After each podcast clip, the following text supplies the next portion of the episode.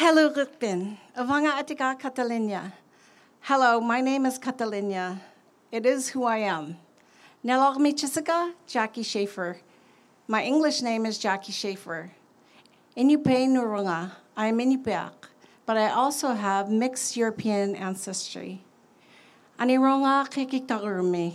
I was born in Kotzebue, a northwest Arctic community 30 miles above the Arctic Circle on the sound of uh, Kotzebue Sound, and it's just absolutely beautiful. Um, growing up there was magical, and for a child, it was inspirational and adventurous, and nature was my playground. From the seagulls squawking to the bar- uh, barking of the seals to the smell of tar to repair the rooftops, or the smell of fiberglass to repair the boat bottoms, or even the smell of muktuk boiling from the beluga whale hunt, or the uh, salmon hanging on the inisuks. So the rocky shores of Kotzebue Sound was a magical place for a child. But we didn't spend all our time there. We spent half our time in a magical place 30 miles north in a place called Ivik. Ivik was our, still is, our fish camp, and it's nestled in a bay with sandy beaches at the base of the Baird Mountains. And I remember walking and laying in the tundra, and some of you will relate to this. The smell of the tundra and the Labrador tea is like intoxicating. So you just want to roll in it like a happy dog.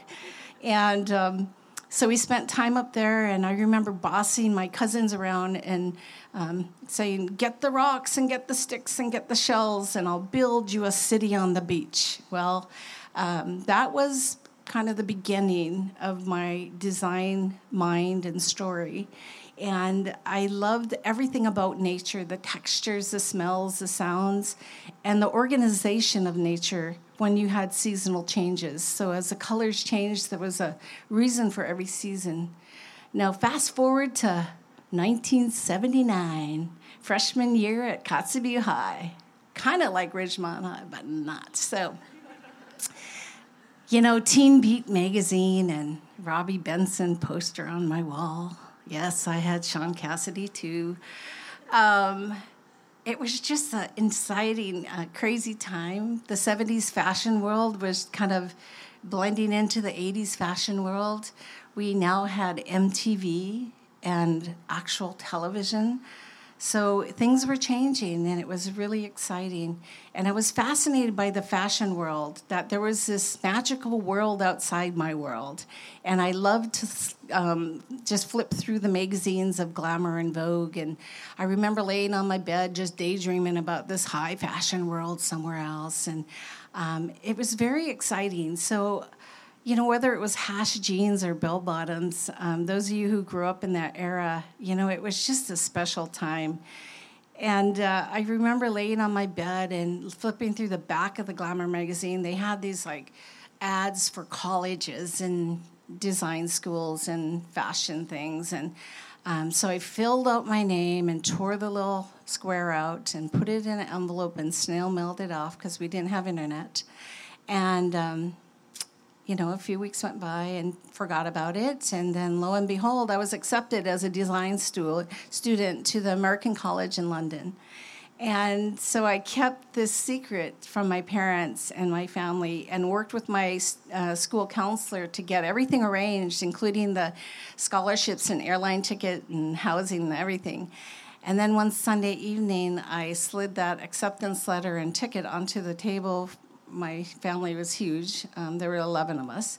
And I announced I was going to be a fashion designer from Kotzebue, Alaska. And so, um, of course, not everybody was as daring as I was, and not everybody cared about fashion like I did. So, um, my mother was livid, and my father was shocked. But, you know, it was another one of Jackie's adventures. And he just kind of condoned it and, and he knew that he couldn't change my mind once I made up my mind to do something. And so I jet set it to London, England, and I went a little early so that I could explore and uh, observe the culture and language and uh, you know language. It was English to English, but you still can't understand them. And um, and first day of uh, design school. I walk into this classroom and it's this old English building, and they have rows and rows of these treadle um, sewing machines. And I'm like, yes. What's a treadle sewing machine? It's those pedal sewing machines that you have to have rhythm and you have to like push it and then the stitches sew, right? So if you don't have rhythm, it's kind of hard to have a even stitch. And so here I was, just happy as a clam. And as I continued on the class, it was everybody always having trouble with that rhythm, finding their own rhythm in life and getting those stitch, stitches all in a straight line. But the school was an applied art school, so you had to do all kinds of things. You had to first sketch your designs, and then you had to um, sew your designs, and then you had to model your designs, and then you had to learn about the marketing of designs, and then you had to like go in a fashion show at the Swiss Center, uh, which is something that was totally new and kind of surreal to me. And um, and so everything about it was exciting. So you had to learn how to do the makeup and hair and the backstage rushing of getting a model changed from one outfit to the next and sending them on their way. So you got to experience all that. And I have a couple really great memories of once we got into this double decker bus and I pushed my way to the top with all my girlfriends and we drove to Dover from London. And yes, the White Cliffs of Dover are as spectacular as you dream. And then we ferried across to France and drove our way through wine country to Paris for two weeks of a study tour in all the fashion houses. And it was, uh, you know, it was the early 80s, so things were different. So we, you know, whether it was the House of Hermes or the uh, Coco Chanel or Yves Saint Laurent, it was all just like we got to go into those fashion houses, a bunch of kids from America, and study from these designers. And another time, we did a study tour in Morocco to study marketing in the Casbah and Tangier.